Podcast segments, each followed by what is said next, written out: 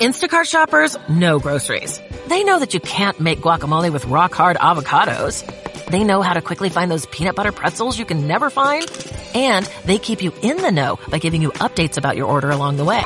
Let Instacart shoppers help take shopping off your plate so you can get time and energy back for what really matters. Visit instacart.com or download the app to get free delivery on your first three orders. Offer valid for a limited time. Minimum order $10. Additional terms apply. Instacart. Add life to cart. A ver, vámonos por ahora.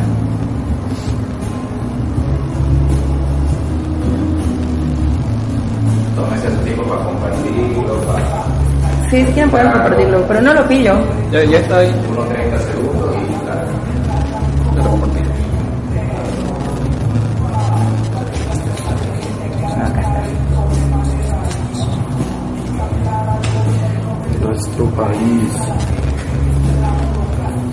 Bueno. ¿Empezamos? Hola, hola a todos y bienvenidos a un nuevo Catarreando. Eh, este es un Catarreando súper excepcional porque para empezar lo estamos haciendo jueves y por primera vez tenemos a tres eh, personas de organizaciones distintas que nos van a hablar un poquito sobre quiénes son, qué hacen y bueno, ya van a saber por qué los hemos unido a todos juntos en, en un catarre en conjunto. Bienvenidos chicos, bienvenidos al catarre, el catarreando de Twitty. Eh, estamos tomando un tecito un, Un poquito tecito, de tecito. Así que nada, coméntenme, bienvenidos. Los invitamos, no sé si, si alguna vez habían visto el programa o algo, pero la idea era de que el programa del Catarreando en general es invitar personas que tienen cosas interesantes que decir. Eh, En este caso, cada uno de ustedes son voluntarios de instituciones súper interesantes y tienen cosas interesantes para comentar, no solamente para la gente que los conoce, sino gente que no sabe que sus instituciones existen o qué hacen o cuál es el objetivo. Entonces, eh, quiero que se presenten, me gustaría conocerlos. Así que Valeria, si querés, empecemos con vos, comentame quién sos, eh, sos voluntaria. Sí, mi nombre es Valeria Vidalín, soy voluntaria, miembro de Red desde hace unos meses y bueno, aquí estoy. Buenísimo. Mario, Bueno, eh, yo soy Mario Cuellar, vengo de Revolución Quijote y soy parte del equipo de Revolución Quijote hace unos cinco meses. qué bueno. ¿Quién soy?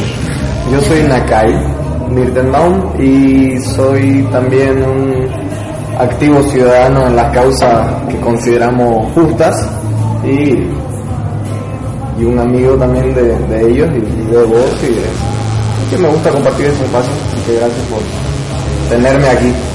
Allá. Bueno, nos están dando señales de que, de que guardemos nuestros celulares. ¿Todo bien? Ya. Bueno chicos, bienvenidos. Eh, la verdad que para mí es un gusto tenerlos. Eh, hace poco estábamos hablando un poquito de, de qué hacíamos y cómo es ser un voluntario y recuerdo las épocas en las que era voluntaria activa y me emociona ver que todavía hay gente que se dedica tiempo porque no es solo decir soy una persona, soy voluntaria, digamos, ¿no? Porque sabemos que ser voluntario activo es, es tiempo, es dedicación, es pasión, es convicción. Entonces, a ver, cuéntenme cómo es que para empezar decidieron entrar al mundo del voluntariado siendo jóvenes y teniendo tantas otras cosas interesantes por hacer o estar en Netflix, no me sé, ya no. O sea, ¿cómo que ustedes decidieron ir por este lado? A ver, empiezo yo. Mm, mi vida está completamente loca ahorita, porque sí, necesita uno bastante tiempo, ¿no? Para lo que es el voluntariado en sí. El ser activista te consume aparte de tiempo, esfuerzo, dedicación y ponerle todo el empeño del mundo en lo que estás haciendo, porque es por una causa, es por tu gente, es por tu país, es por, por lo que estás viviendo en este momento y por lo cual también nosotros nos unimos como ciudadanos y como activistas. ¿No es eso? Buenísimo. ¿Qué estudiaste, Valeria? Yo estudio licenciatura en enfermería. Ah, estás Precisamente, estudiando. Sí, estoy haciendo mis prácticas en la noche, en la mañana igual hago turnos en el hospital, en la tarde hacía full, me voy volando a hacer lo que es todas mis actividades de activismo, entonces como que a veces ni duermo, pero sé que todo después va, va a ser por algo y que vamos a tener algo bueno, espero, después de todo, ¿no? Qué bueno. Vos, Mario, ¿cómo, ¿cuál es tu historia? Bueno, eh, yo llevo a Revolución Quijote como muchos de los que pasamos por ahí como un pasante. Eh, pero me encantó el ambiente, la gente que hay en el lugar, eh, sobre todo que los pasantes que llegamos formamos una familia, un grupo fuerte de amigos que hasta ahora nos seguimos eh, viendo, cha- charlando, saliendo, eh, y es muy bueno ese, ese, ambiente que se forma, además que te fomenta esa semillita de activismo, ya que tal vez era un activista eh, a través de Facebook, pero ahí me fui implicando, conociendo gente, era igual amigo tiempo de, de Nakai y otras personas que viven este voluntariado, bueno, el activismo día a día y hacen un poquito, hacemos un poquito de, para transformar la, la sociedad un poquito. lo posible que se pueda, lo posible. Vos, Nakai, contanos. Eh, yo, pucha, es que yo, yo, yo crecí medio que en un contexto así por mi papá. Eh, yo crecí en un contexto siempre en contacto con eh, las fluctuaciones sociales y mi padre fue pues sociólogo reconocido en esta sociedad. Eh, mucha gente lo recuerda. Y entonces como que crecí un poco con eso y activamente así ya en mi adultez, en mi posadolescencia, eh, entré así de lleno con el 21F, 2015 por ahí. 16. Final, finales, es que ya como que previamente había ciertas actividades y, y el 2016 ya más o menos, 21F ya eh, entré así como que de lleno, digamos, con, con- con un grupo que se llama Me Comprometo en su momento. Eh, sí, pues fue una super campaña esa, estudié sociología con Mario, ahí lo conocía Mario, estudiamos juntos. Eh, y bueno, no sé, o sea, he estado presente en las cosas que he podido estar presente y aportando con, ahora con Ríos de Pie, que una agrupación con la que estoy con, con Fede, Morón, con Yanis Vaca, con muchas personas, Shirley Osinaga, Silver Reyes, personas así que ciudadanos que no sé, que uno va conociendo así personas, ciudadanos que en su día a día tienen tantas cosas que hacer Sí. y, Y que y se en para, para transformar algo. Es gratificante al final, supongo, ¿no? Están todo Sí, el no, tiempo metidos ahí. Claro, yo, yo por ejemplo les comentaba, ¿no? Que en un momento fui voluntaria activa y era algo súper emocionante, incluso ir a plantar árboles los sábados, los domingos a las 7, o sea, es como... Las organizaciones. En las organizaciones, claro, no eran tan metidos como tal vez ahora que de alguna manera son, tienen un tinte más, más político por el contexto, ¿no? Sí. Pero el voluntariado y el activismo hay de- para todo tipo de área y todo tipo de, de, de necesidad, por así decirlo. Pero claro que lo que les comentaba era de que, pucha, yo me siento feliz y orgullosa de saber que hay jóvenes que están súper, súper metidos ahor- ahora y dando tiempo y, y energía para que para que esto se mantenga porque no no es nomás ser como me gustó lo que decías es más allá de salir del Facebook no no a veces uno dice soy súper voluntaria escribo en el Facebook todo el tiempo pero a veces es necesario salir de las redes a, a la acción no Netflix. claro o sea qué opinan de este tipo de voluntariado a ver coméntenme Eh, de las redes sociales. Está mal. así. yo creo que, yo creo que eh, está bueno hasta cierto punto, pero eh, es- hay momentos que tenés que incidir en la calle. Eh, las redes sociales no pega de la manera que pega salir a la calle hacer una manifestación o protestar de diferentes maneras, ya que Facebook se queda en Facebook. es verdad Exacto. No, yo igual, este, recién, hace como unas tres semanas, no sé, un mes, igual ya empecé en lo que eran las redes sociales, porque antes no. O sea, era completamente separado lo que era mi voluntariado con mis redes sociales. Y ya hace como tres semanas que abrí mi página porque mm, era como que abrí tu página para que todo el mundo se informe, que no sé qué. Entonces empecé con lo que era Facebook y de ahí de la nada, sin invitar a ningún amigo ni nada, gente de, de- hay un grupo de mujeres, este, Cuñamberete, que cu- Cuñamberete, ¿sí? Como cuando, cuando, cuando empecé, digamos, a subir fotos de, de las chicas estas que fueron, porque como yo estuve en Conce, habían chicas que conocí que eran bomberos. Entonces empecé a subir eso y era como que llegaba a 500, a 200, así de la nada y ¡blum! se me vinieron como que a mi página 500 likes de personas que ni idea, digamos, que no conozco. Entonces ahí ya comencé a mover un poco más lo que eran las redes sociales. Eh, Entonces ayuda ese es algo muy importante lo que dijo. Eh, poder combinar el activismo en la calle o las acciones que haces eh, en la vida real con lo que transmitís vía Facebook. Que eso mueve a la gente, fomenta que la gente igual salga, le hace esa semillita de, de activismo. Sí, tal cual. De hecho, Gigote, cuando nació la revolución Gigote, se hizo una super campaña digital, ¿no? Se unió Sí. a, a demasiadas personas. Personalidades, influencia lo que serían ahora. Sí, de alguna manera. Y gente que, que a través de sus redes y sus contactos hizo que la gente tenga curiosidad de saber qué, qué es Gigote y por qué debería interesarnos. Bueno, entonces, eh, Tenemos que llegar a la era de la información. Nada interesante. Está muy bien y creo que justamente eso de, de hacer que la información digital pase a la acción Mala y, y- pero buena palabra. Hay gente intoxicación, ¿eh? No? No. Es una palabra que habla sobre la intoxicación a través de la saturación de la información.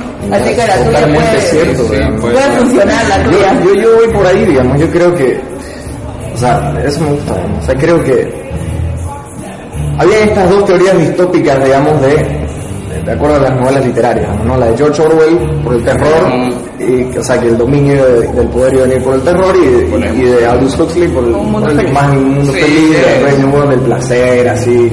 Y creo que está yendo por ese lado, digamos, ¿no? O sea, ya tenemos ahora casi todo lo que necesitamos para ser seres humanos conscientes, digamos, al menos nosotros clase media que tenemos acceso a cosas básicas que pueden darnos el tiempo de leer información y retenerla y, y reflexionarla, pero aún así seguimos igual de pelotudos, digamos, e, e igual de, de inactivos en cosas que son sumamente importantes y, y en las cuales deberíamos tomar acción, ¿no? Entonces como que digamos, la información no nos llevó por el mejor camino. Todavía. ¿Quién sabe? Todavía, todavía. ¿Quién sabe? O sea, en el caso, ahorita, digamos, si lo ponemos en un lado positivo, Ya. obviamente pensando en lo positivo, ustedes están Pero- unidos acá, están unidos como, como agrupaciones independientes, porque los tres están ahorita representando a, a tres instituciones, ¿no? Tenemos a Red, a Gigote y a Ríos de Pie, y de alguna manera eh, un objetivo en común ha hecho que los tres unan fuerza.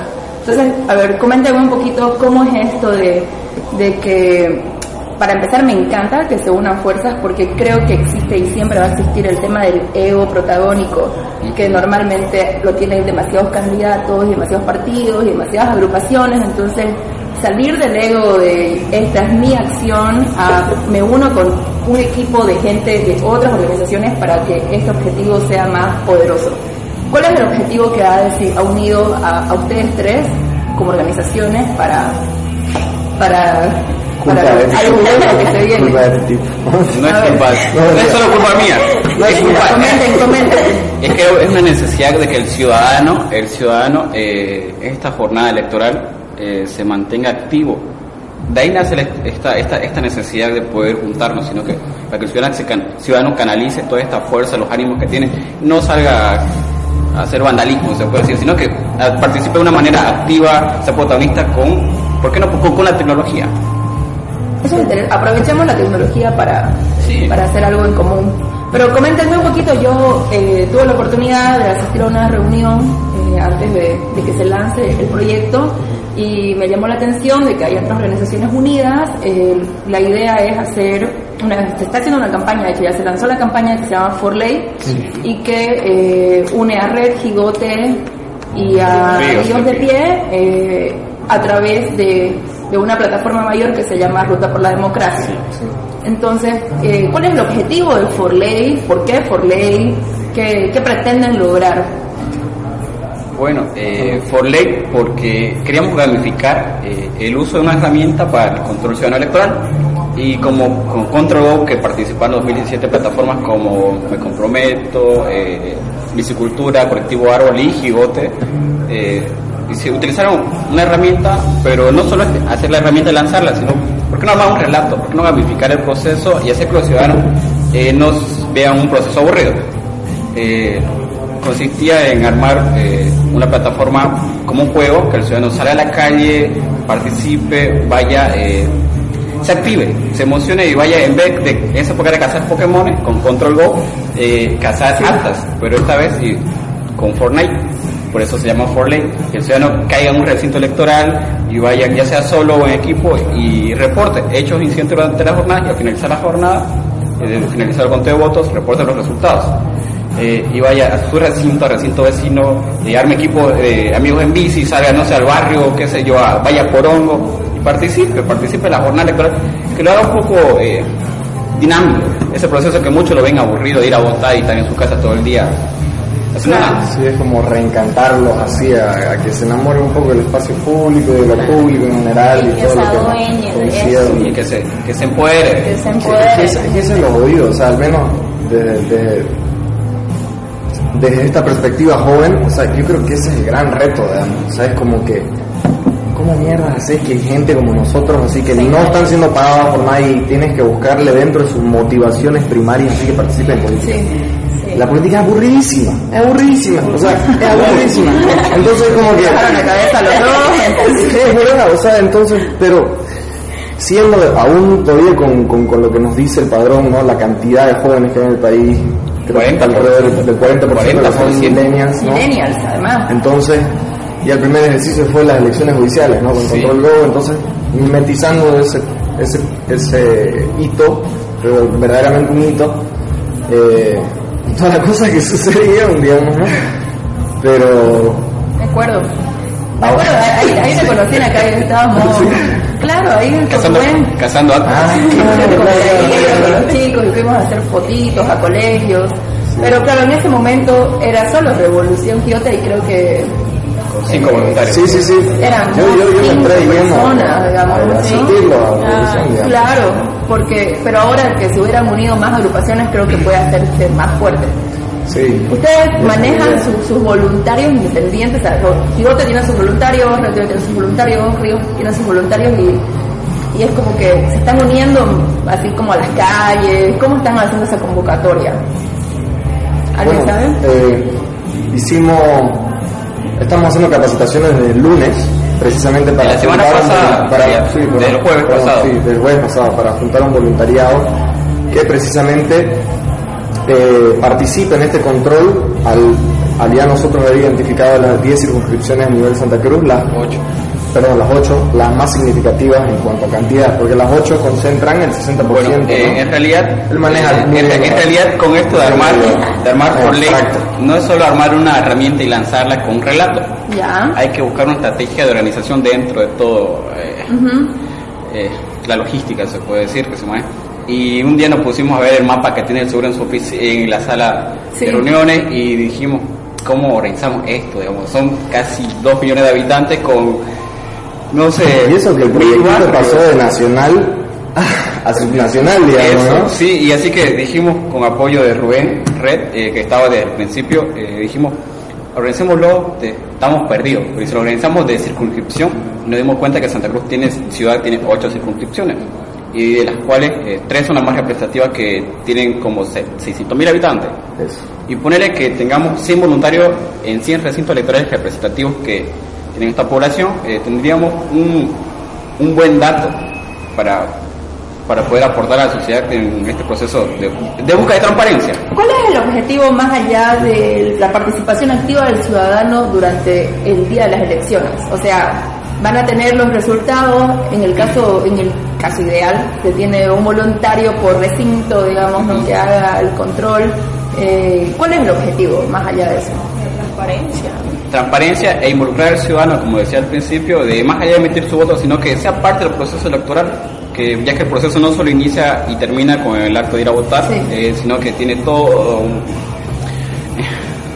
un, un esqueleto, un proceso súper complejo. Y el ciudadano puede salir a la calle, ir a votar en la mañana, en el transcurso que está votando, reportar un incidente que, vea un hecho irregular, lo reporta. Ya, eh, ahí empezó de su primer paso. El segundo es, eh, igual puede reportar su experiencia en la herramienta, una experiencia súper mala, buena, si llegó temprano y no había jurado, algo así. Pero eh, lo importante que el ciudadano es protagonista de esto es volver al recinto electoral y puede reportar sus actas. El acta de su mesa, ya sea sacando, bueno, sacando fotos de la ¿Se pizarra. puede? Eh, Sí, se eh, puede, yo si no estoy en ese colegio y tampoco esa es mi mesa ni nada y decido ir, se puede porque me acuerdo que. Porque En es algún momento en. Control Go nos pasó que tuvimos algunos inconvenientes, eh, medio que la gente se puso un poco agresiva y... En realidad es público. Eh, hay todo un, un respaldo legal que dice que el ciudadano puede asistir a un conteo de votos porque es público y abierto. No, Esa información, esa ley, esa normativa, digamos, de que es público, se la está difundiendo a modo de que en caso de que yo voy... Las en las capacitaciones, capacitaciones le brindamos toda esa información. Ya que el ciudadano puede que tenga miedo, Es que sea intimidado con, no sé, con personas, organi- organizaciones que le digan, no puedes sacar fotos de esta. Pero no, está equivocado porque el ciudadano te- está en todo su derecho de poder eh, obtener los resultados de una mesa, un acta. Perfecto. Oye, y Valeria, comentame vos, creo que sos, la más joven de este grupo, creo. Sí. Sí. ¿Qué- por, qué, ¿Por qué crees que es importante que los jóvenes se involucren en este proceso de For Ley el domingo?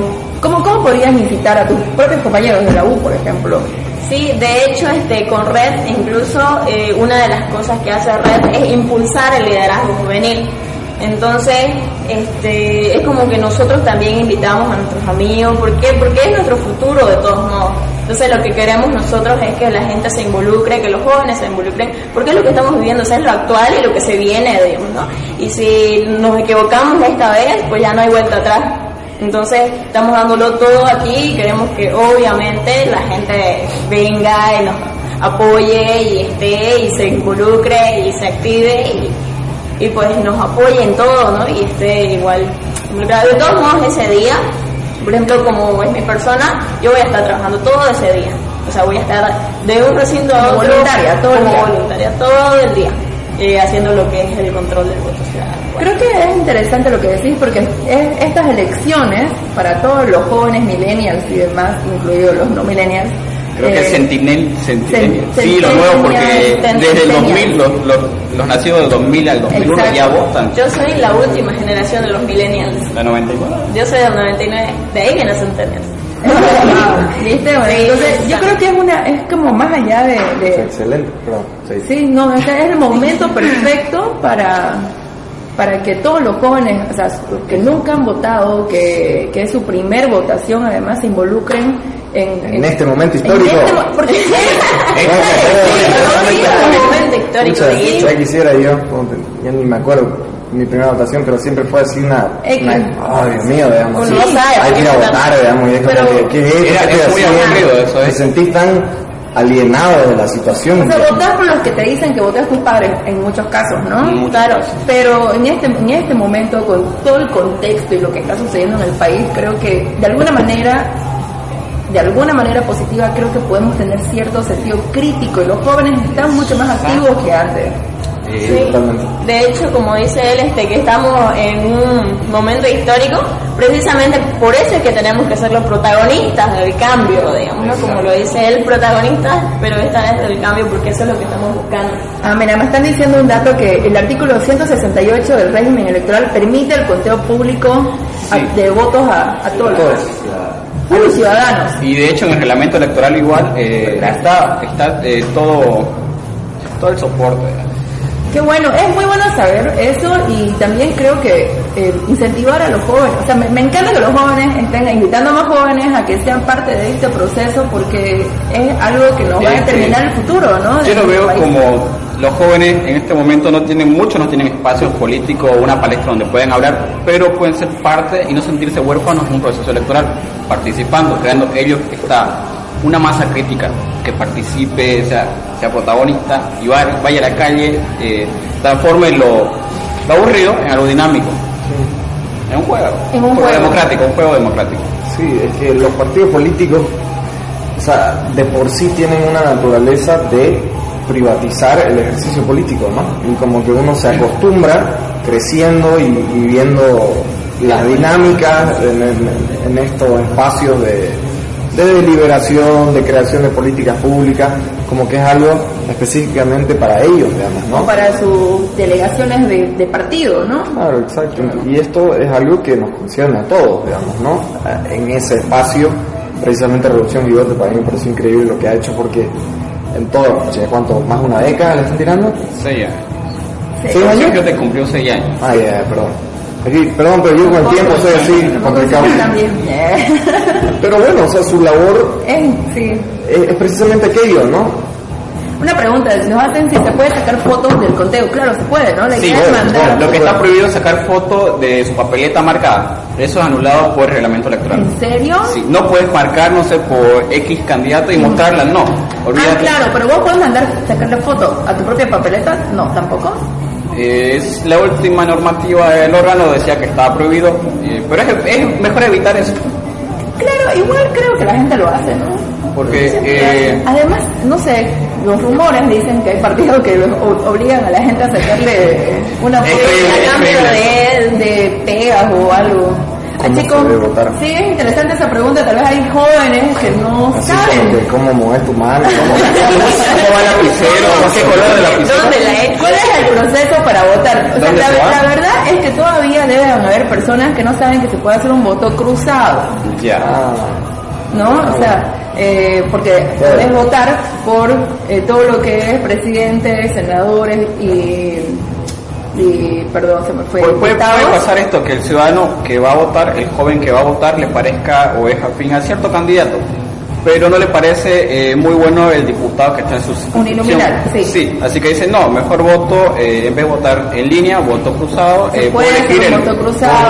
o- o puede votar la mejor opción que le parezca. Está en todo su derecho. lo que no se puede, obviamente, no es rayar la papeleta fuera del, del lugar indicado para hacer la marca. Y no pueden elegir dos candidatos a presidente, digamos, no. Claro. Tampoco es. Sí, está bien comentarlo aunque nos parezca obvio, porque hay que pensar que justamente es tu primera elección.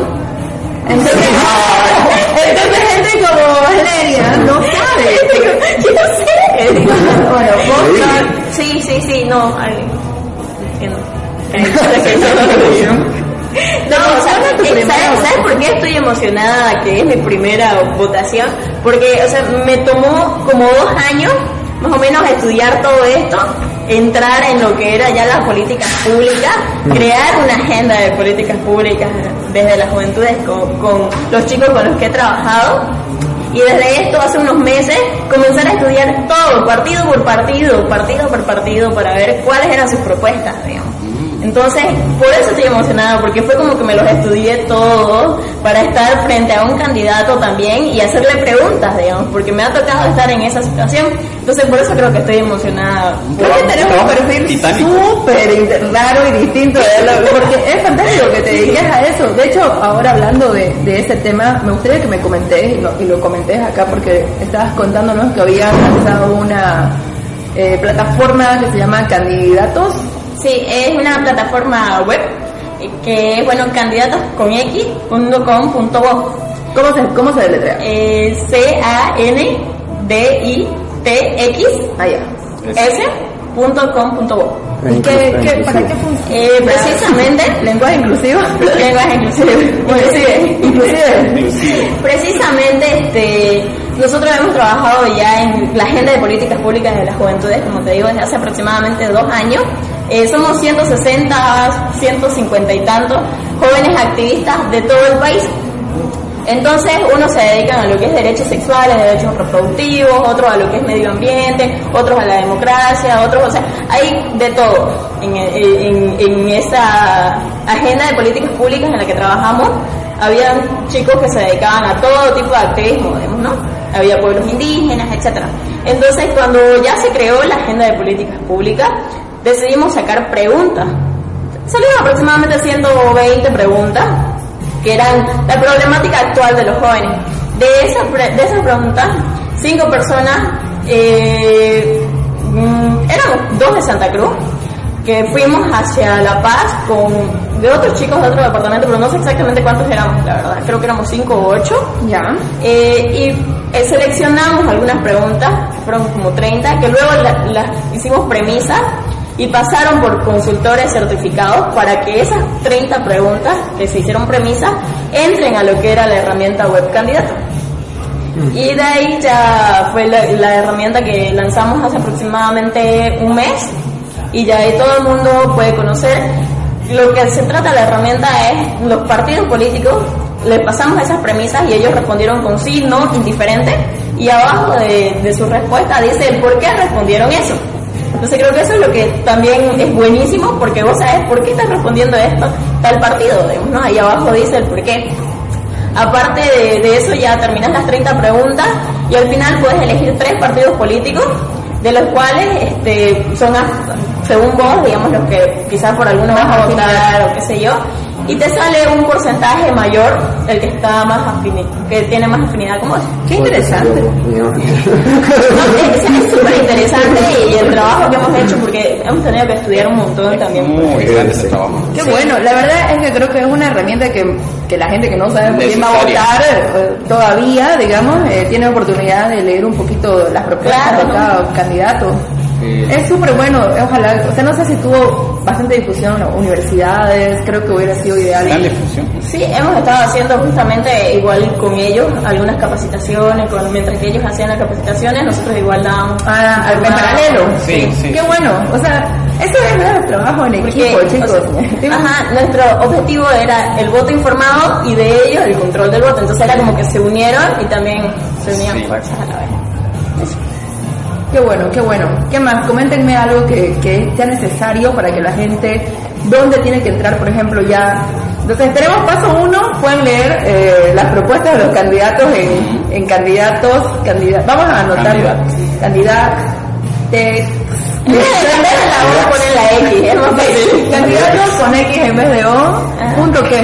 Punto com, punto bo. punto com punto bo, entonces ahí leen las propuestas y luego el domingo se hace el control electoral con qué página, cómo se entra lo de por ley. Bueno, Forley eh, tiene su dirección web que es www.reportobolivia.org. Es muy importante aclarar que es .org y no .com porque nos ha pasado que muchas personas Claro. quieren ingresar a la plataforma y dicen no puedo ingresar por tanto y cómo escribió su, direc- su- su dirección y me dicen .com y no, es .org.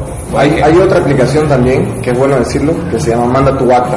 Sí, la, la Y vamos a cruzar datos y Sí. ya estamos en contacto con ellos. Vamos a compartir información que, que La idea es que se utilice cualquiera de las aplicaciones porque que es el del objetivo. ciudadano. Exacto. Eso estaba por preguntar si las otras eh, herramientas que también están online como Manda tu acta Ujú. y creo que vi Sí. otra más que sean de Como cinco herramientas. Sí, Mm. que, que todos eh, al final se unan, ¿no? Y crucen, crucen variables. ¿Cuál es el objetivo? Al final, eh, más allá, obviamente, de que la gente participe y mande su acta y reporte hechos y demás, eh, esa información, ¿qué va, ¿cuál es el resultado de la información? ¿Cómo, ¿Qué van a presentar? Después de una gestión de datos, cruzando información tanto de Forley como de Manda tu Acta o la plataforma que exista, eh, coordinar y poder compartir la información para eh, hacer un informe y, eh, y evidenciar en caso de que se cometa fraude. Y esto respaldar las denuncias ciudadanas, porque es una manera de canalizar la- la- las fuerzas que tienen todo en este momento. Eh, van a tener, creo yo, o sea, tal vez no, pero creo que me parece que tener gente en zonas más alejadas, barrios, eso creo que es donde más se debería tener este Sí. tipo de control, ¿no? Sí. Están, están contemplando llegar a estas personas, han ido a esas zonas, colegios o qué sé yo. Eh, por cuestiones de tiempo y bueno y equipo que hemos quedado muy corto con el tamaño que tiene Santa Cruz eh, Sí. no hemos podido llegar a, a, los- a la ciudadela a los barrios que están un poco alejados por esto por falta por falta uno de tiempo y dos de que nuestro equipo está muy sobrecargado pero sí se va a hacer actividades para poder involucrarlos a todos Claro. Yo, yo- yo creo que, bueno, son ejercicios, ¿no? Que mm, obviamente no van a tener el, el poder o el alcance que quisiéramos que tengan hoy, ¿no? Pero desde las elecciones judiciales que fueron realmente quizás, bueno, desde el 21 F en realidad que se hizo el primer control así riguroso de, em, hasta las elecciones judiciales y este tercer ejercicio se están ya con muchas más agrupaciones se está fortaleciendo esa idea en la sociedad civil ¿no? de participar activamente en los procesos democráticos ¿no? y obviamente eh, más adelante hay que ir corrigiendo esos errores que que son parte de nuestra sombra de clase media ¿no? naturalmente Claro. Igual ahorita ya hay cierto avance en comparación con, con el pasado, ¿no? O sea, para empezar, eh, el que ya se esté haciendo una unificación de alguna manera o uniendo datos de varias plataformas para que se consolide la información, eso ya es un avance. Sí. Creo que al futuro lo ideal sería que se haga tal vez una herramienta Sí. pro, digamos así, súper buena, donde estén todos involucrados para que sea más fácil tener datos y el acceso a, a la facilidad de entrar a ese lugar. Y chicos, una pregunta así ya más personales. Eh, dos o tres, no, Seis preguntas. Eh, una de ellas es, ¿cuál es la percepción que tienen como jóvenes, además de ustedes activistas, metidos en el tema político de alguna manera porque están involucrados, eh, sobre las candidaturas? Eh, ¿Cómo les ha parecido? ¿Por qué los millennials siguen creyendo? ¿Por qué la gente sigue, o sea, por qué los jóvenes siguen creyendo que no? No vamos a publicidad. que no, no, no, no, no, la política es aburrida, fea, Social, sucia, eh, no hay propuestas. ¿Qué, qué, Es cómo es su que sí, es todo un conjunto de cosas y emociones para los jóvenes. Primero que Sí. todo, que la política en Bolivia es vertical. Y está, tiene toda una carga histórica que tiene que haber un caudillo que lleve el proceso. Eso. Y vemos que el mundo no va así, no va a ese ritmo. El mundo eh, requiere participación, transparencia, ver, eh, Horizontalidad. horizontalidad, otra, horizontalidad, porque el ciudadano necesita participar. Eh, va a ser eh, quien se someta a las normas o a los programas de gobierno que se llevan a cabo. Y eso falta en Bolivia, participación. No es lo mismo que participe tu fraternidad que participe un barrio en la construcción de una política pública. Sí. Que lo cosa que no le gusta a los políticos tradicionales de este país. Y menos los que están en este momento candidateando. Así que, bueno, eh, por ese lado, mi opinión, mi opinión. A ver, otra, Nakai. Yo, eh, ajá, ajá, Tenés algo guardado. eh. Eh, pucha, es que no sé, no sé, o sea, que, que, que- a ver, eh, ah, bueno, Sacalo, tranquilo. sí, es que, es que hay tantas cosas que me molestan, hay tantas cosas que me molestan, pero hay muchas cosas que me dan optimismo, eh, así que voy a hablar de cosas bueno, Ya, de eso hablar. es lo mejor. Sí. Es lo mejor. Como estas dos personas. Y vos también. Eh, definitivamente horizontalidad, ¿no? O sea, esa es una palabra súper importante. Y participación. Participación eh, en Bolivia, dentro de nuestras particularidades, pues tenemos problemas de igualdad primero, ¿no? O sea, la participación está muy ligada a en qué condiciones alguien puede participar, digamos, ¿no? En Bolivia tenemos problemas estructurales de desigualdad económica, de desigualdad social, educacional, o sea, no todos partimos desde el mismo tramo en esta carrera de la vida, si querés metaforizarlo de algún modo, para que se entienda. Entonces, no es que la gente tampoco no quiera participar porque no quiere, digamos, ¿no? Hay gente pues que, No hay espacios. que, que, bueno, que en su vida tiene problemas existenciales suficientes, inclusive materiales. Problemas Sí, o más sea, grandes. somos un país pobre, somos un país pobre. Que quede claro. ¿no? O sea, nosotros somos unos chicos de clase media que te- podemos darnos el lujo de participar y de darnos el tiempo para hablar de principios idealistas y, y estas cuestiones, ¿no? Cosas Pero- utópicas.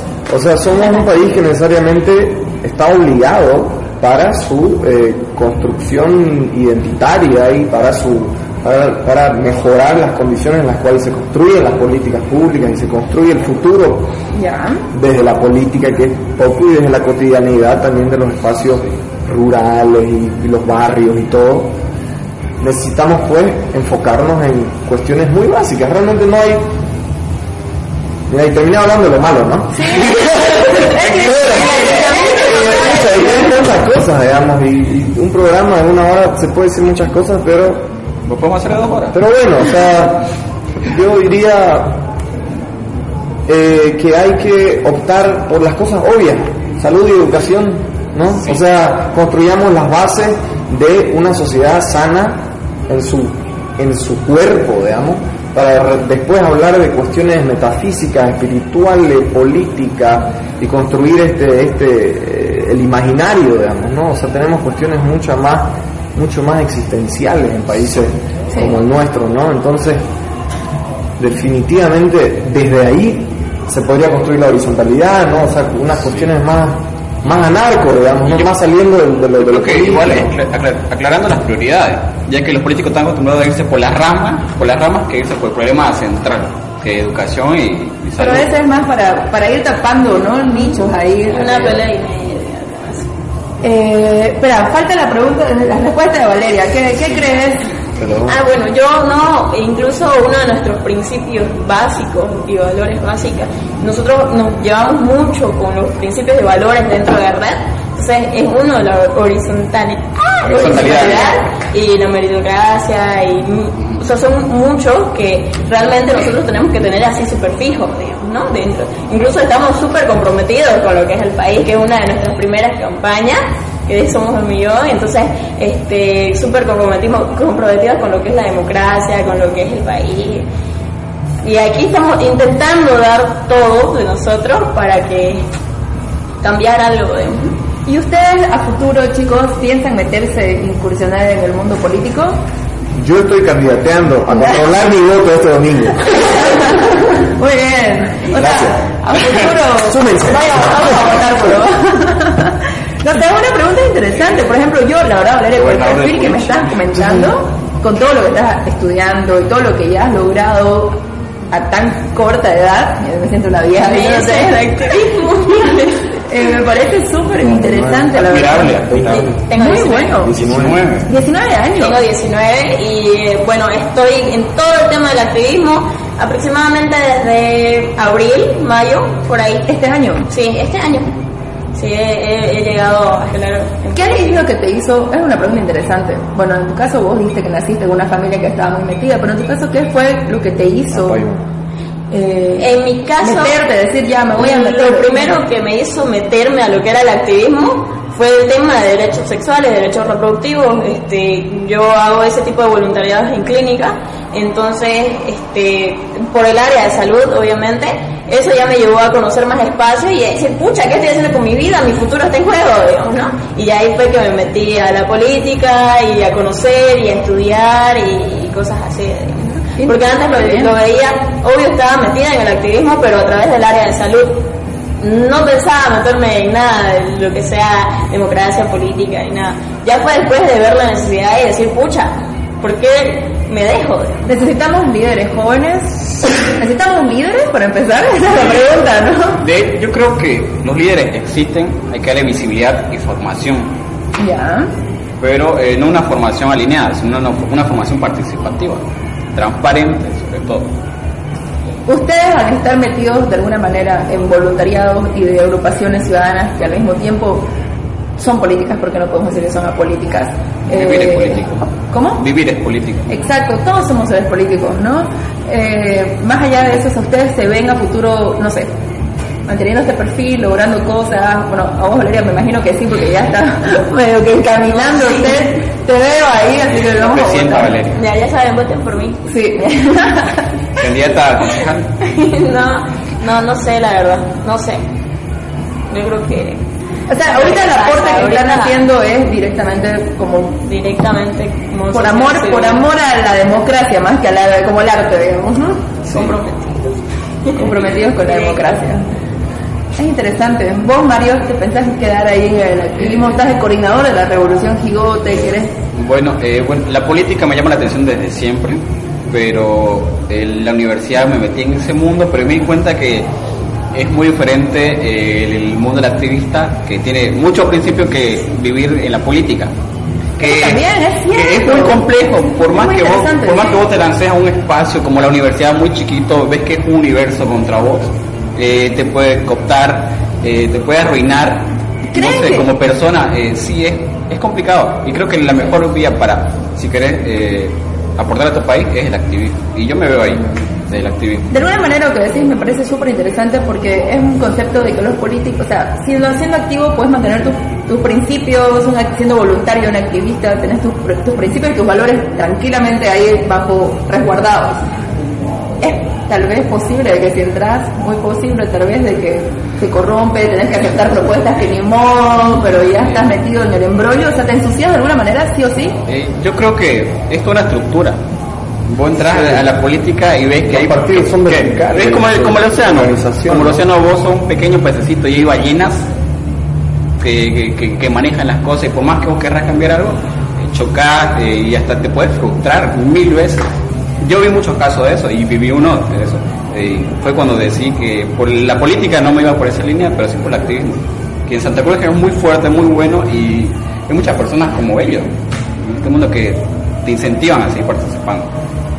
Ha habido una, un gran crecimiento, ¿no? Y la verdad hay de, de, de movimientos ciudadanos, de grupos de activistas que todo el tiempo están haciendo eh, control, marchas, pidiendo lo de la chiquitanía, fue súper fuerte, creo que ahí se ahí sí se dio la magnitud y el poder de- del activismo, La organización horizontal. Ajá. además Desde eso, la ciudadanía. de la ciudadanía, que es lo Porque que- hasta esperar que la- lo- el gobierno reaccione en todos sus niveles, eh, la ciudadanía se armó y salió.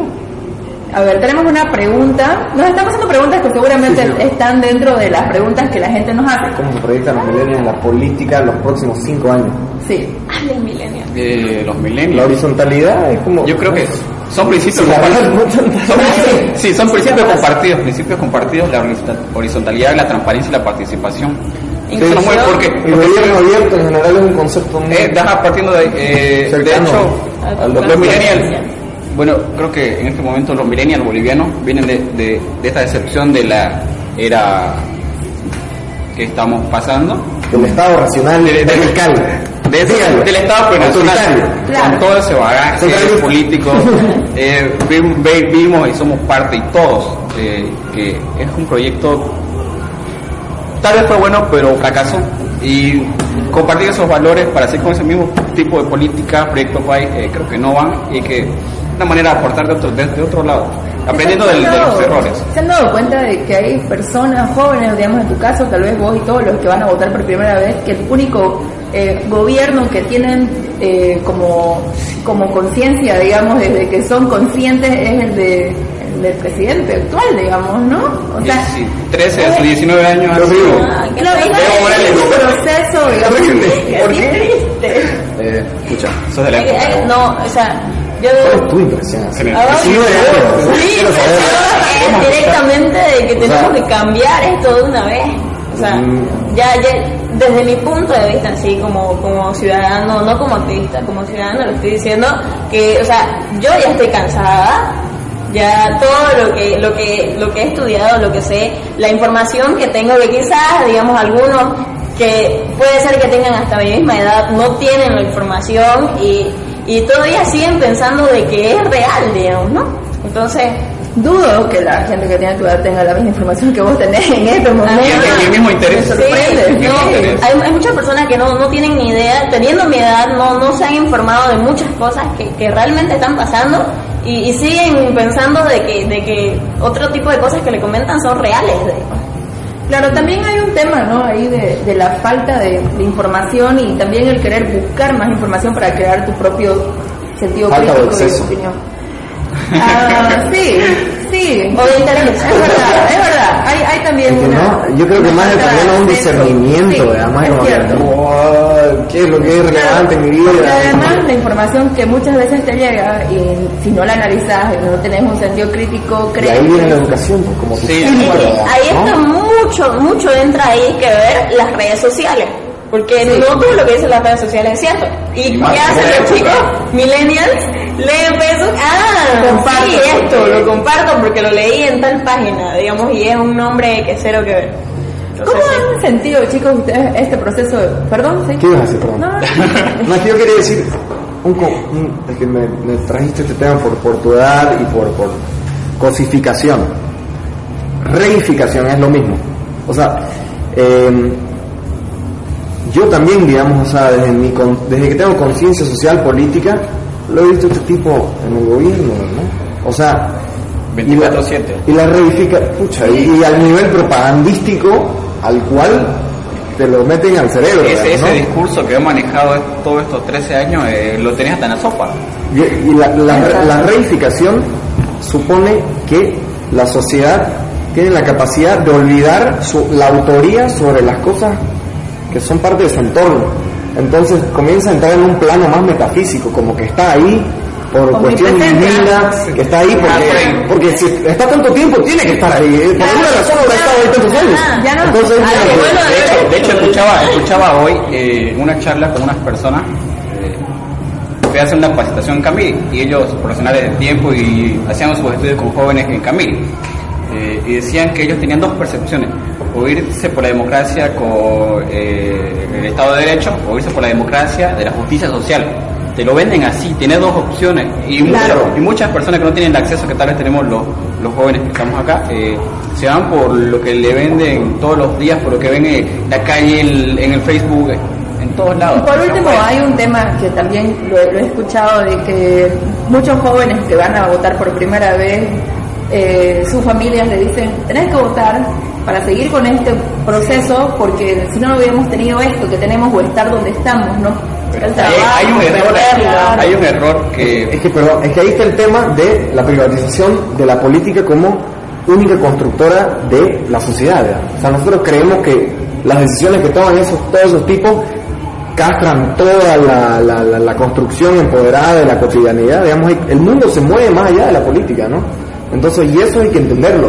Yo creo y eso que- es lo importante de nuestros grupos, ¿no? Sí. Es como que Eh, todo lo que haces todos los días también crea la, la- la construcción Es social. algo ¿no? muy importante dejar claro que los actores en la sociedad civil no son aquellos que tienen un cargo público, son todos los ciudadanos que los construimos día a día, de diferentes sectores y cada, cada cosa que hacen.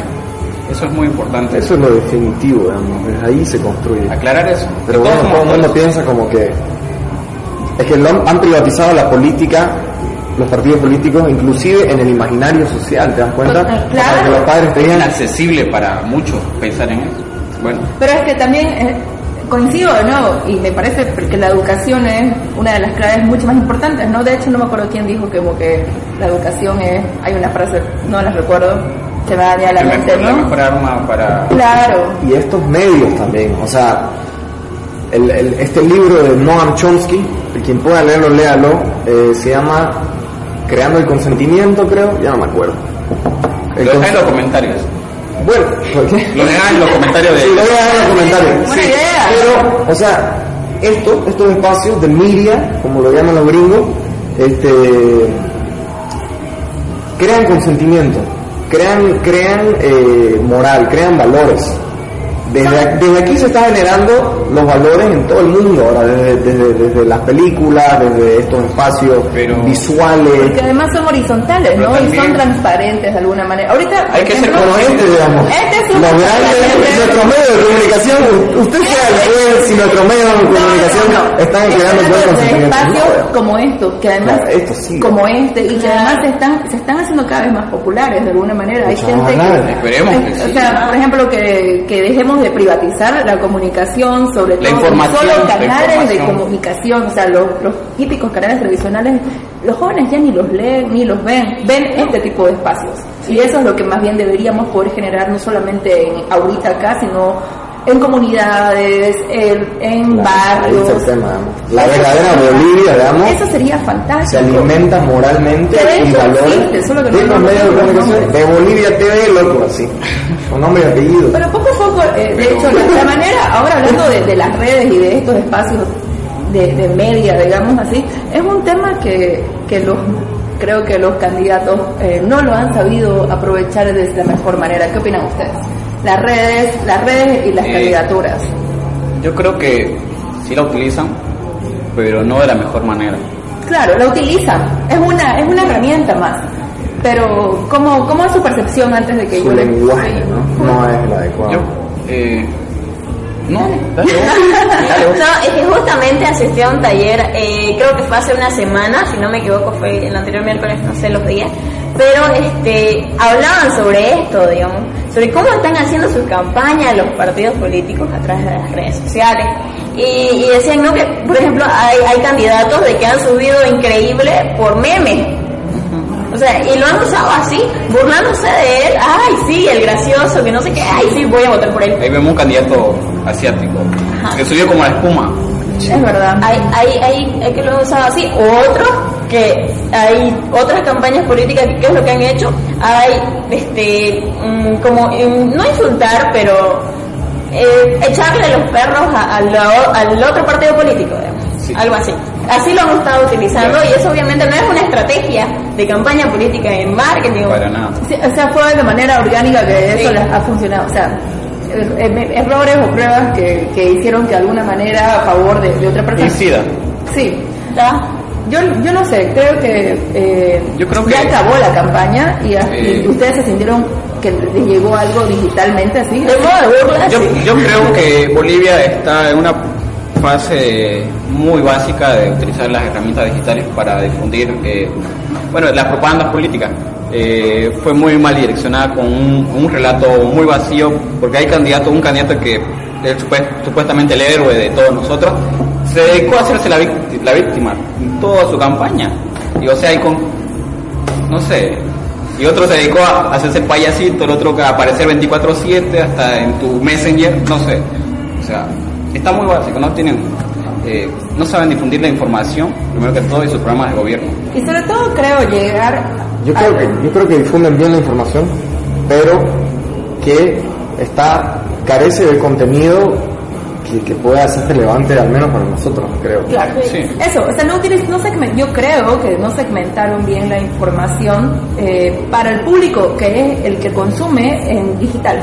O Sí, sea, yo creo que- fue como que de alguna manera, mi, mi, mi- mi parecer es que fue una herramienta más, un medio más que comuniquemos, ya que comunicamos esto en prensa, lo comunicamos acá por acá también, digamos, ¿no? No hubo ese Como vender zapatos, así, ah, estos sneakers así, eh, compren.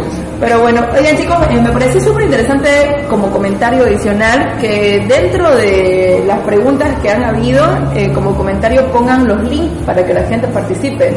La- las páginas para hablar un poquito de lo de los candidatos, lo de Forley, para que todo el mundo pueda... Algo que, que- que estábamos pasando por alto es que aclarar que más allá de Red, Ríos de Pie Revolución Gigote, la iniciativa de Forlec es impulsada por una, una alianza de organizaciones a nivel nacional, que es la Ruta de la Democracia. Ya. ¿Qué consiste la Ruta de La la- Ruta de la Democracia es una alianza de organizaciones que eh, tienen por objetivo el voto informado y, y transparente. Voto informado con todo eh, actividades que de diferentes dimensiones, educar al ciudadano en cultura política. Y el voto informado es lo que estamos haciendo, el grupo de la transparencia, con la herramienta digital que es Forley. Así que esos fueron sus dos, sus dos objetivos que se centró esta alianza, porque es necesario en Bolivia una que ¿Y esta Ruta de Democracia a nivel nacional? Sí. Ah, qué Sí, bueno. sí. O sea que este Nosotros mismo... somos la versión... Somos un subsistema, un subsistema. Por eso estamos haciendo solo Santa Cruz. Qué Sí. bueno, me parece interesante y eso se- y la- o sea, supongo en el caso ideal es que Rutas por la Democracia va a tener eh, los resultados o el, la información de, de, de cada ciudad y sacar, va a sacar una información, Sería- va a haber un reporte. Eh, la gestión de datos sería eh, posterior al- al- A las elecciones. elecciones, ya que Claro. vamos a recibir reportes de toda Bolivia y del extranjero y, es, Ah, y es masivo esto y todos los que participaron con Control saben que Sí. es una tarea titánica, pero esperemos que sí se pueda transmitir un mensaje, una lectura de toda la jornada electoral. Bueno chicos, se nos fue la hora, increíble. Pero eh, antes de, de terminar, me parece que cada uno puede decir algo, lo que quieran, aprovechen de imitar, ya sea no solamente para este eh, momento electoral del domingo, que la gente, o sea, creo que creo que estamos en un proceso tan importante que más allá de que, que ya no hay eso de, ay, me tocó ser delegado de mesa, qué horror, o sea, hay que quitarnos ese chip de qué, qué horrible que me hubiera tocado si no es mi momento de ser partícipe y ver que todo esto funcione y contribuir en lo que podemos. Entonces, eh, me gustaría que, que si quieren eh, aprovechen de que decir algo y también eh, comentarnos cómo, si yo quiero ser voluntaria de alguna de las organizaciones, cómo, qué debo hacer o qué perfiles tiene cada organización, porque tal vez Gigote es un perfil distinto que es Red o Ríos de Pie, o sea, me imagino que si soy una joven que dice, ay, me cambiaron la vida los chicos con, la, con su activismo, quiero meterme. ¿Cómo sea? ¿Cuál elegir? Pues suena un poco complicado. Eh, yo creo que no, no, eh, aquí va a salir lo de protagonismo, pero eh, el ciudadano tiene que ir con quien se sienta identificado. Eh, hay muchas organizaciones que no están presentes acá, pero son Sí. eh, tienen eh, muy buen trabajo en Santa Cruz, como Colectivo Árbol, Bicicultura, por nombrar algunas, pero es, Santa Cruz es tan diverso y tan necesario eh, que, este- que existan estas organizaciones, porque el ciudadano deja de estar huérfano, huérfano por el Estado y sus políticas públicas. Puede participar de, de REC, de Ríos, de Gigote y de cualquier otra, aportando con, con conocimiento, con activismo, con fuerza, con trabajo. Gigote muchas veces centraliza eh, y también trabaja en paralelo, ¿no? O sea, por lo menos con Colectivo Árbol se trabajó mucho tiempo en paralelo, eh, no sé si lo hacían Bueno, haciendo. de hecho, eh, Revolución Gigote, muchos creen que tiene como mil personas detrás, pero No. son tres personas Es que viven, de, viven de, de- de esto, de trabajar, eh, de hacer trabajo coordinado.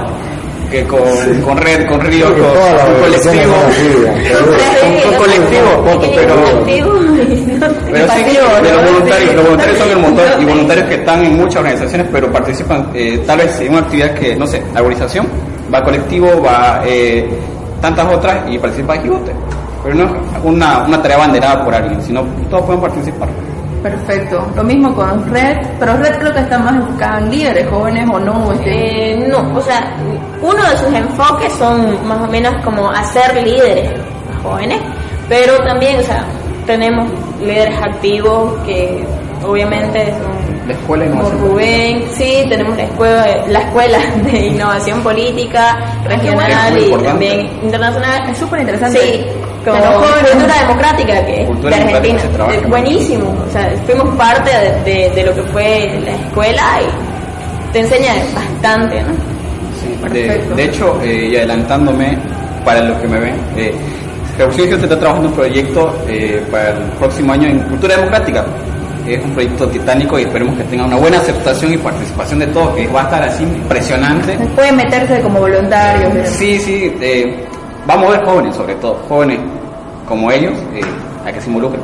Y también otras organizaciones. Claro, todos, todos los jóvenes que quieran participar. Perfecto. Y Ríos, comentaros Nakai. Eh, yo voy a remitirme nuevamente al tema de la reedificación. Acuérdense ese término, carajo. Así. Oh, por Sí. Acuérdense.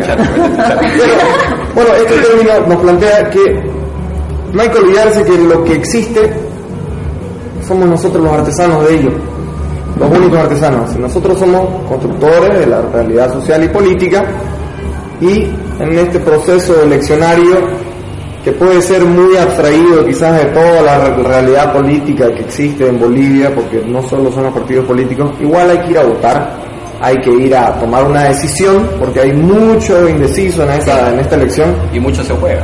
y mucho se juega, mucho se juega. Es, un- es una elección muy importante. Sí. O sea, sabemos que hay un tipo ahí hace mucho tiempo y eso no está bien. Hay que decirlo clarito, no está bien. ¿No? Entonces, tomen una decisión consciente, analicen propuestas y Reflexionen. reflexionenlo y, y acostúmbrense, o sea, ojalá puedan tener la voluntad que tiene Valeria, por ejemplo, y este, este, y ojalá tengan la suerte de votar su primera vez con organizaciones que, que quieren informarla y, y que quieren motivarla a participar. Crear líderes. Pero bueno, o sea, ayuden, ayúdennos, ayúdense a ustedes mismos también a, Recuerden que es por Bolivia. Sí, a, constru- Claro. a construir una, una, una ciudadanía más activa, porque esto va a garantizarle a ustedes en un futuro de que puedan tener una sociedad justa y de acuerdo a lo que ustedes quieren. ¿No? Porque ese es el tema, si uno no hace política, la hacen por vos. Exacto. O sea, Es que el así. voto, el voto nulo. No, ni idea, ni idea. Todas estas cosas de estuvo bonita en las elecciones judiciales, pero ahora hay que votar. Reflexionen, porque ya basta de simpatizar con un candidato payaso. eh, ya dejémoslo para otra elección, para otro momento. Es un momento muy importante. La democracia está en juego eh, y es muy serio. La democracia está en juego. Por favor, reflexionen y voten consciente. Ya basta de un gobierno autoritario, tres años que no respeta ni a su madre. Así que por favor, sean conscientes. ¿Algo más, chicos? Es su momento. Eh, no sé. No sé, La que puedo invitar. Que, que no sean redes. Sí. Bueno, eh, antes de eso, eh, el día viernes tenemos una, mañana tenemos una capacitación eh, y la una reunión que están abiertas, todos invitados Buenísimo, eh, hay que participar. en Espacio Catalán. Sí, espacio catalán mañana, a la- mañana es viernes, mañana es viernes, mañana a las 7 de la noche Sí. Los videos tendremos el- la última capacitación en espacio catalán. Están todos invitados, todos, todos los que puedan asistir, vayan a Espacio Catalán. ¿Dónde es este espacio? Es cerca del, del Barrio Troncuyo, calle Melqui, Melquidiades. Yo, yo La dirección la dejamos abajo en los comentarios. Videos pregunta. en las redes de yo. Sí, sí. Ahí, eso, ahorita. Ajá. ¿Por quién Ah, votamos? wow. Hay alguien que pregunta por quién votamos. Ya yo voy a decir algo. Vos- Voy a decir algo. No, no digas goles, mentira, vos decís. ¿Por quién? ¿Por quién se votar? Ya, Tu carnet está Voy a vencida decir, para poder votar. voy a decir que todos, que todos somos capaces y tenemos la habilidad, sea cual sea nuestra condición social, económica, del sentido común. Apelemos a nuestro sentido común. Gracias, buenas noches. Mierda. Eh, yo, yo- yo digo, eh, para que vean los videos de, Bueno, de la de, concientícense acerca de los candidatos. yo digo que, sean la- críticos. críticos. la también. plataforma de, de ¿Qué? Que, que, que sigan las redes de la ruta Pueden- para ver los videos de Yo Reporto también y se Facebook, puedan informar. en Facebook. Instagram y Twitter pueden seguir a la Ruta de la Democracia eh, para seguir informados, además de seguir a Red, Ríos de Pie y Gigote, que es muy necesario que se informen, que puedan participar este domingo reportando. Por favor, sean activos, salgan a la calle, Eso. salgan con, con su corteja, con sus primos, con sus amigos. A sus amigos. Hagan un churrasco después de ir a reportar, lo que sea, es el punto del churrasco, pero salgan, sean partícipes, sean protagonistas. Hagamos el cambio para después festejar. Bien. Después, después decimos cuánto tiempo festejar, pero participen. Eh, última, última pregunta. eh, esto de Forley, que además tiene un hashtag, que es eh, hashtag o numeral, Ya. eh, Forley, así con for, F-O-R o 4. Forley. Ah. Forley, eh, que la gente utiliza el hashtag, eh, entren a la plataforma de www.yoparticipo. Yo, part- yo, yo reporto Yo reporto. Y, Eh. y nada, me pareció súper interesante que, que los chicos estén acá súper activos, eh, únanse a sus redes, averigüen más de qué hace cada, cada organización, sean voluntarios y Eh, el domingo... una, una última cosita antes. Esta herramienta no solo permite reportar desde el www, yo reporto www.org, sino puede hacerlo vía Twitter o utilizando hashtag eh, Ruta de Democracia, hashtag por ley y hashtag Elecciones Bolivia 2019. Además de mencionar a la Ruta de la Democracia eh, en el mismo reporte. Eso, por un lado, igual se puede reportar vía WhatsApp, que los números, los, los números los dejamos en los comentarios, igual eh, vía SMS. ¿Cuándo vamos a tener los resultados de Forley? Eh, esperemos que en unos tres días. Unos tres Ah, días. Sí, no, porque, como- porque o sea, es una tarea titánica. es una Ah, tarea van a estar sin dormir ahí, me imagino, pero... Sí. Todo el día vamos a Es hacerlo. como, va a para concluir, eh, los resultados van a ser un pantallazo, más o menos, de lo que pasó. Santa Cruz. Sí, Santa Cruz, Santa Cruz, sí. Ya, Pantallazo. perfecto, un pantallazo. Buenísimo, chicos, felicidades, gracias por venir y... No, pues, gracias por Gracias por la por, invitación. por la verdad, gracias por ser tan activos, por estar ahí metidos, porque necesitamos que hayan más personas que se sumen a, a esta causa y, y que hagamos juntos que estas elecciones y que todo el proceso democrático sea efectivo. Sea transparente. Eso, gracias, nos vemos en otro Catarreando. ¿No se merece tu familia lo mejor? Entonces, ¿por qué no los mejores huevos? Ahora, Egglands Best están disponibles en deliciosas opciones. Huevos clásicos, de gallina libre de jaula y orgánicos de Egglands, que ofrecen un sabor más delicioso y fresco de granja que le encantará a tu familia. En comparación con los huevos ordinarios, Egglands Best contiene la mejor nutrición como 6 veces más vitamina D, 10 veces más vitamina E y el doble de omega 3 y B12. Solo Egglands Best. Mejor sabor, mejor nutrición, mejores huevos. Visita egglandsbest.com para más información.